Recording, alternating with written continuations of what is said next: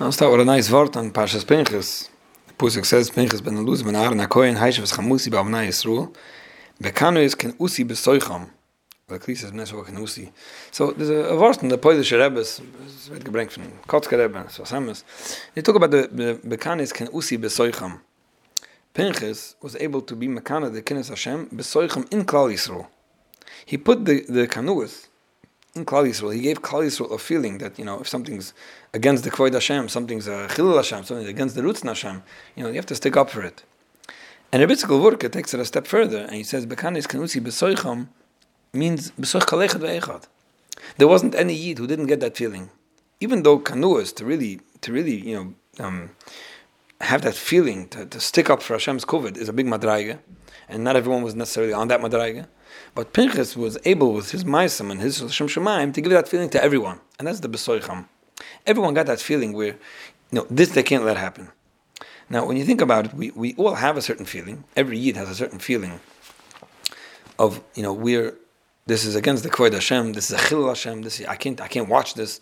Everyone has their something that they take to the next level and they just can't handle it. They go crazy. They, they talk about it with passion. They, they, either they're moiche or they just just complain to other people about it, whatever it is, there's, there's, there's, a certain something, a certain lack of tolerance, let's call it, that every Yid has somewhere, on some on some level about some issue where he feels that you know this this you, you can't just stay quiet about. It's interesting. You, you won't you won't find that by goyim, you know, where uh, so someone does anything wrong, some people just find looking the wrong way. You didn't always have that that passion. Some people have it in the right place. Some people have it on things that the Torah says, uh, kanu and boy or Goyarim you see in Shulchan for example, there are times where we're taught to speak up and not to let things happen. Some people have it in other areas. Some people have it when they see somebody um, hurting someone else's feelings and they just go crazy. How can someone do that to someone else? You know, every, everyone has it somewhere. Everyone has somewhere where they feel this is a chil Hashem, this is against the Torah, this is the yisoid of everything, this we can't let happen. It's a certain something that every yid has. And it's interesting to see how each person has it in their own place. Some people feel that the other person is just picking on something that's so ir- that's so uh, irrelevant, so unimportant, so trivial, and really he should be, you know, um, speaking up for something else totally. But everyone has it somewhere. And everyone has about themselves also. We all have a certain red line, let's call it, where this, no, this chazal shom, you can't do this. This, this is, is unacceptable. Everyone has it somewhere. It's interesting to see how when somebody's over on something that for this person is unacceptable or totally intolerable, you look at that person with one, how could he do such a thing? But when he does something that you're okay with or, or, or, you would do, then you know, okay, so this is not so bad. And so often we judge other people based on, on our red lines, what we feel is, is terrible. If somebody would do that, that we look down at. Somebody else does. And it's funny how each community and each person, each family, you know, each culture has their own uh, set of mitzvahs, navaira sometimes, that, that are inexcusable, intolerable, and just something that can't happen. Interestingly, when it comes to children, very often we give over this feeling to a child sometimes the, the passion that people have for certain things is because that's what they were brought up with. In my house, we never did such a thing. This was unheard of, and that's why this thing, you know, for years, uh, for for the, you know, for all the years, is something that, that a person just just can't swallow, can't handle. And somebody from a different family grew up with this was not a big deal, and, and this is you know this is something else. And sometimes in the same family, you'll find some children picked up on one thing, some on the other. Sometimes it's a, it's personality based, sometimes it's value based and principle based. But you see how everyone has that red line, and even when it's not just Yiddishkeit, everyone has a certain thing where they know that you know this we can't do in our house. You can't take the ice cream. You can't uh, make the mess. You can't break something. You can't. Everyone has their own red line, and for some reason that's what they picked up on, and that's what they saw won't be tolerated. And very often, it's a it's a conscious message where somebody saw that you know if this happens, that's where the parents lose it, and sometimes it's a subconscious message. They see how this is, you know, the, the gasp and the reaction is something that just makes sure it doesn't happen again. And very often we, we want to make sure that children are taking the right message in the right time and seeing what it is that's really important to us. And, and, and sometimes people, children get the wrong message. Sometimes we want them to take it in one area, but really we give it over somewhere else because we're really more passionate about it, you know, about something else. So let me read a question um, that, that has to do with this and, and, and see if we could uh, gain some insight. Okay, there by Gruen, my kids are very good and lively, Baruch Hashem extremely lebendige kinder. But lately they started actually damaging property at home. It started with scribbling on the walls, went on to peeling the paint, and has already reached the point of using a hammer to bang holes in the walls and ripping the leather off the chairs. I'm not sure how to go about it. I'd really appreciate if you could discuss this on your line. Thank you so much. Okay, so here you go. You have a mother who sees um, children doing things that she feels is terrible and intolerable, but uh, you know it's just it's just persisting and, and not getting better and going from one thing to the next. Children breaking down the house. So the first thing I just want to mention is that you know Baruch Hashem, you see your children as as good and lively Baruch Hashem, and yes, they are. As much as this has to be dealt with, as much as I think I don't think it's it's it's, it's right to ignore or make believe it's not a problem, but there's there's something about just appreciating or at least just knowing that when children are lebedige kinder, there's something healthy about it. So the whole thing is a healthy issue, not not not chas anything terrible. It's also an issue that I mention often. It's one of those issues that a Mitzvah children will outgrow one day. It doesn't mean that you should neglect it or look or, or just not deal with it for the meantime, but it's just good to know it is a kinderish issue. It, it, it's childish, and you know eventually children get older. You, you don't hear people complaining about a 15 year old just banging things and banging holes in the walls. So it just it just puts it into perspective. It's something that children do grow out of, and you want to deal with it because you have to deal with it now, but not necessarily because it's it's, it's going to bring bigger problems. And there's also this um, expression that I heard um, from certain uh, a certain Grissa Gudel Yisrael who used to say when, when parents would um, complain that my child's so wild, my child's so wild, and, and he would say, you know, from my experience, I see that the wild ones are the smart ones. Now, I can't say it's mamash a rule, but I just mean to say that, that sometimes a certain wildkeit, which sometimes looks almost problematic, is not necessarily a child has a lot of energy. A child has a lot of, a lot of energy and, and the wildness alone, if it wouldn't be causing no damage either to other children or to property, is not that alone is, is, is not a problem, and that's how children should be. Children should be lebedik, and children have to let out a lot of energy. And when you see a child that is lively, instead of trying to shush him up and, and, and, and nail him down to his chair or, or get nervous or, or drug him up, it's okay. Children need, need a let out, and, and it's okay if a child has a lot of energy, and even more than, than others. Like everything, um, there's different. There's definitely there's definitely you know a few extremes that, that children grow up with.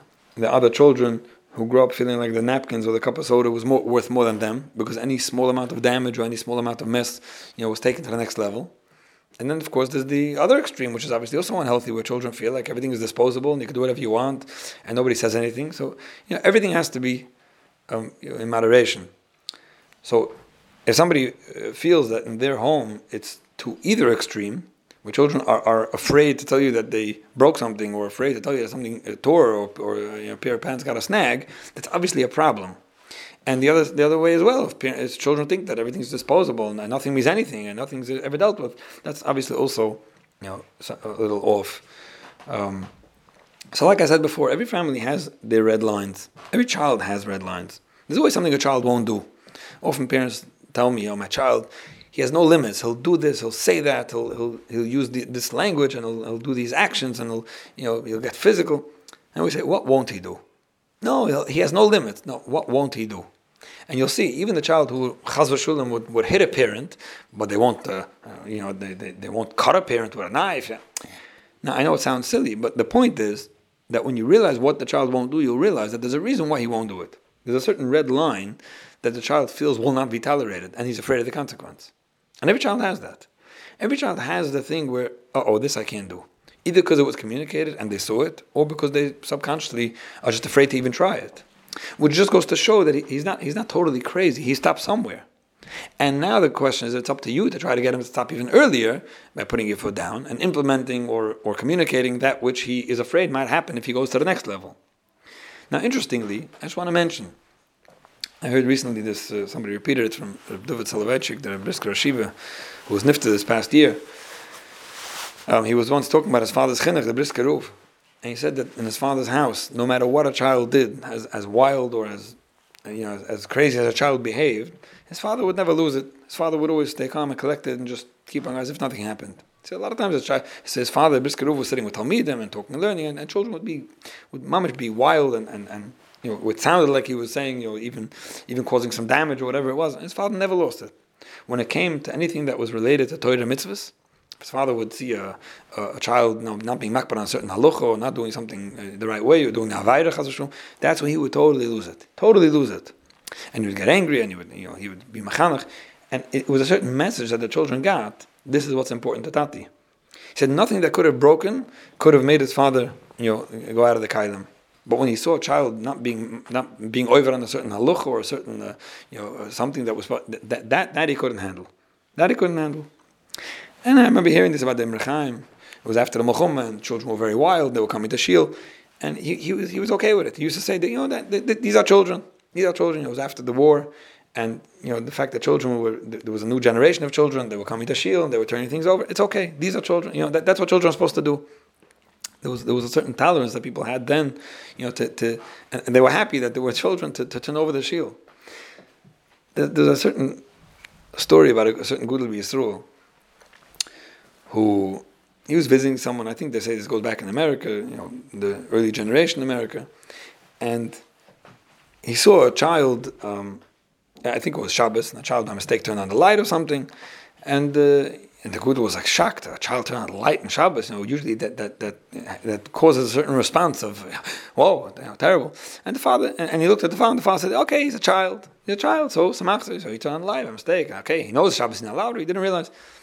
And then later, something turned over on the table, or something, or a glass broke, or something. A child did something a little dangerous. Looked like something would happen. And that's when the father totally jumped out of his chair. How can you do that? What's with you? And as Gudel explained, you know, look, look what you're teaching your child. When he turns on the light, you said, okay, he's a child. When he turned over the glass, that's what you screamed. So what kind of chinuch is that? Now I know when he when he turned on the light, you said he's only a child, but when he when he turned over the glass, he didn't say that. So my, my point is not chazashulun to say that we're only here to be mechanech our children when it comes to Torah mitzvahs, and when they break things, that's where we say it's not terrible. My point is just that sometimes we do overreact when it comes to breaking things, and, and, and that's where we teach children that we won't tolerate it and we lose ourselves. And sometimes it's too much. And so, sometimes Gedolei Yisrael didn't have those, you know, they, they, they, didn't go so crazy when somebody broke something or tore something because it wasn't so meaningful to them. But I definitely do think that children need to understand and children need to be taught that it's not okay. It's not okay. You can't break things. You can't rip things. You can't rip holes in the walls. You can't peel paint. And most often, when children are doing things on that level, you know, that frequently, uh, without stopping, and it's getting worse, it's usually because you somehow subconsciously are teaching them that it's okay. You're teaching them it's okay.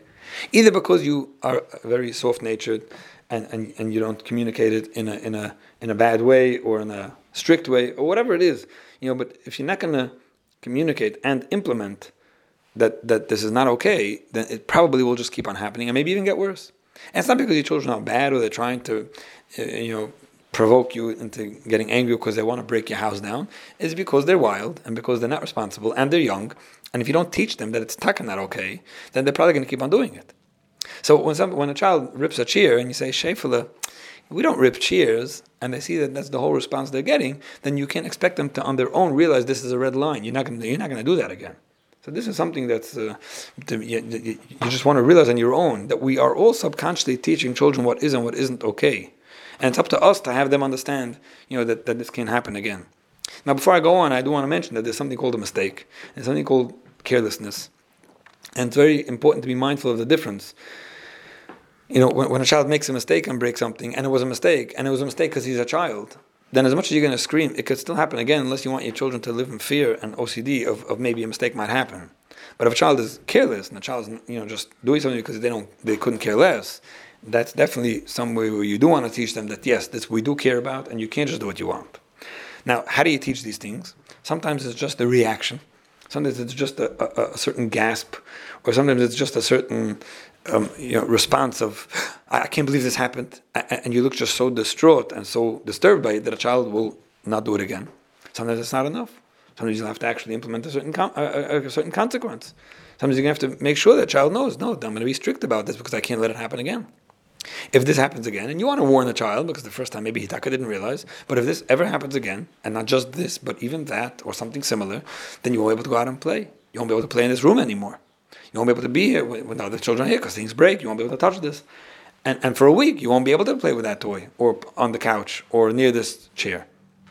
Now, sometimes this alone becomes a shalom bayis issue where one parent, and I hear this often, one parent is ready to be strict and teach a child right from wrong, and the other one's like, no, you can't do that. You can't, I don't want to do that to my children, my parents did it to me, and it becomes a whole issue of not being able to discipline and not being able to say anything. I mean, just recently somebody was repeating to me some crazy situation of um, a whole shalom bayis issue, a whole, a whole you know, marriage problem where one was trying to give what sounded like very normal discipline, the other one was like, no, chazar shalom, never. That, well, the never, of course, ended exactly when they felt it was necessary, or where they felt that, you know, now it has to end.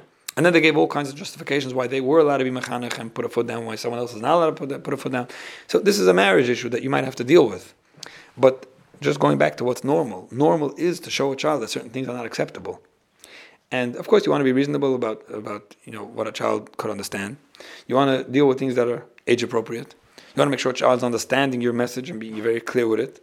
And then you want to uh, implement a reasonable consequence. When a child's old enough, I tell us the parents off, when your child's old enough and he already put away some money from his Hanukkah geld or his Purim money or whatever it is, you might even tell him, listen, next thing that breaks, no problem, to call someone to fix it and you're going to pay for it. Obviously, you know, when a child's too young, that's not that's not the punishment. Something else is the punishment.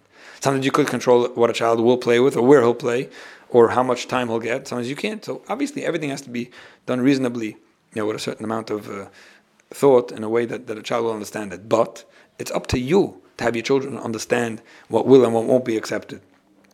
So again, if children are going from one thing to the next and breaking things, it means that they see it's okay.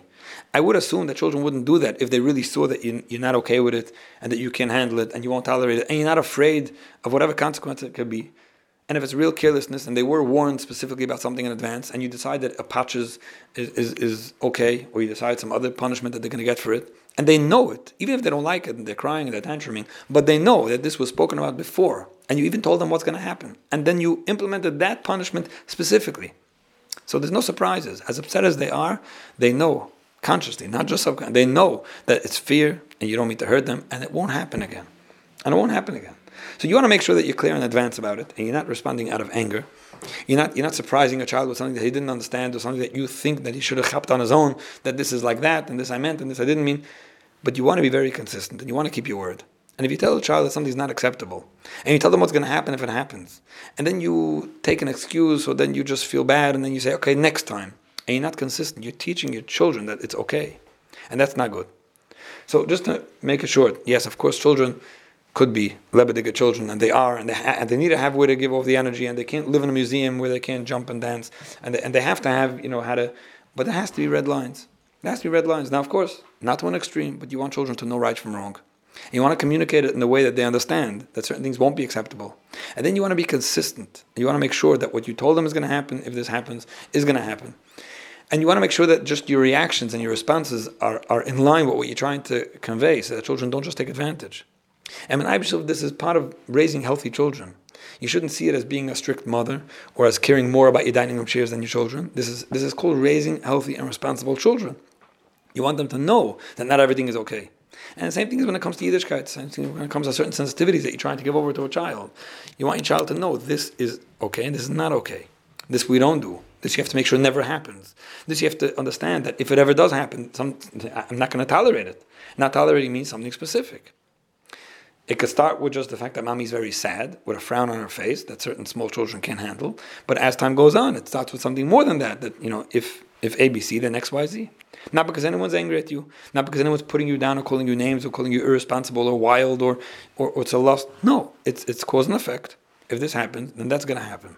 And children understand it, and when children see it, and they get that sensitivity uh, towards something, and and they and and they just grow up healthy, and they have that certain red line. It's it's so important that this is something that Ibn Hilf will help us convey to our children. You know what is and what isn't good, and help us see a lot of nachas from them. Ibn Hilf.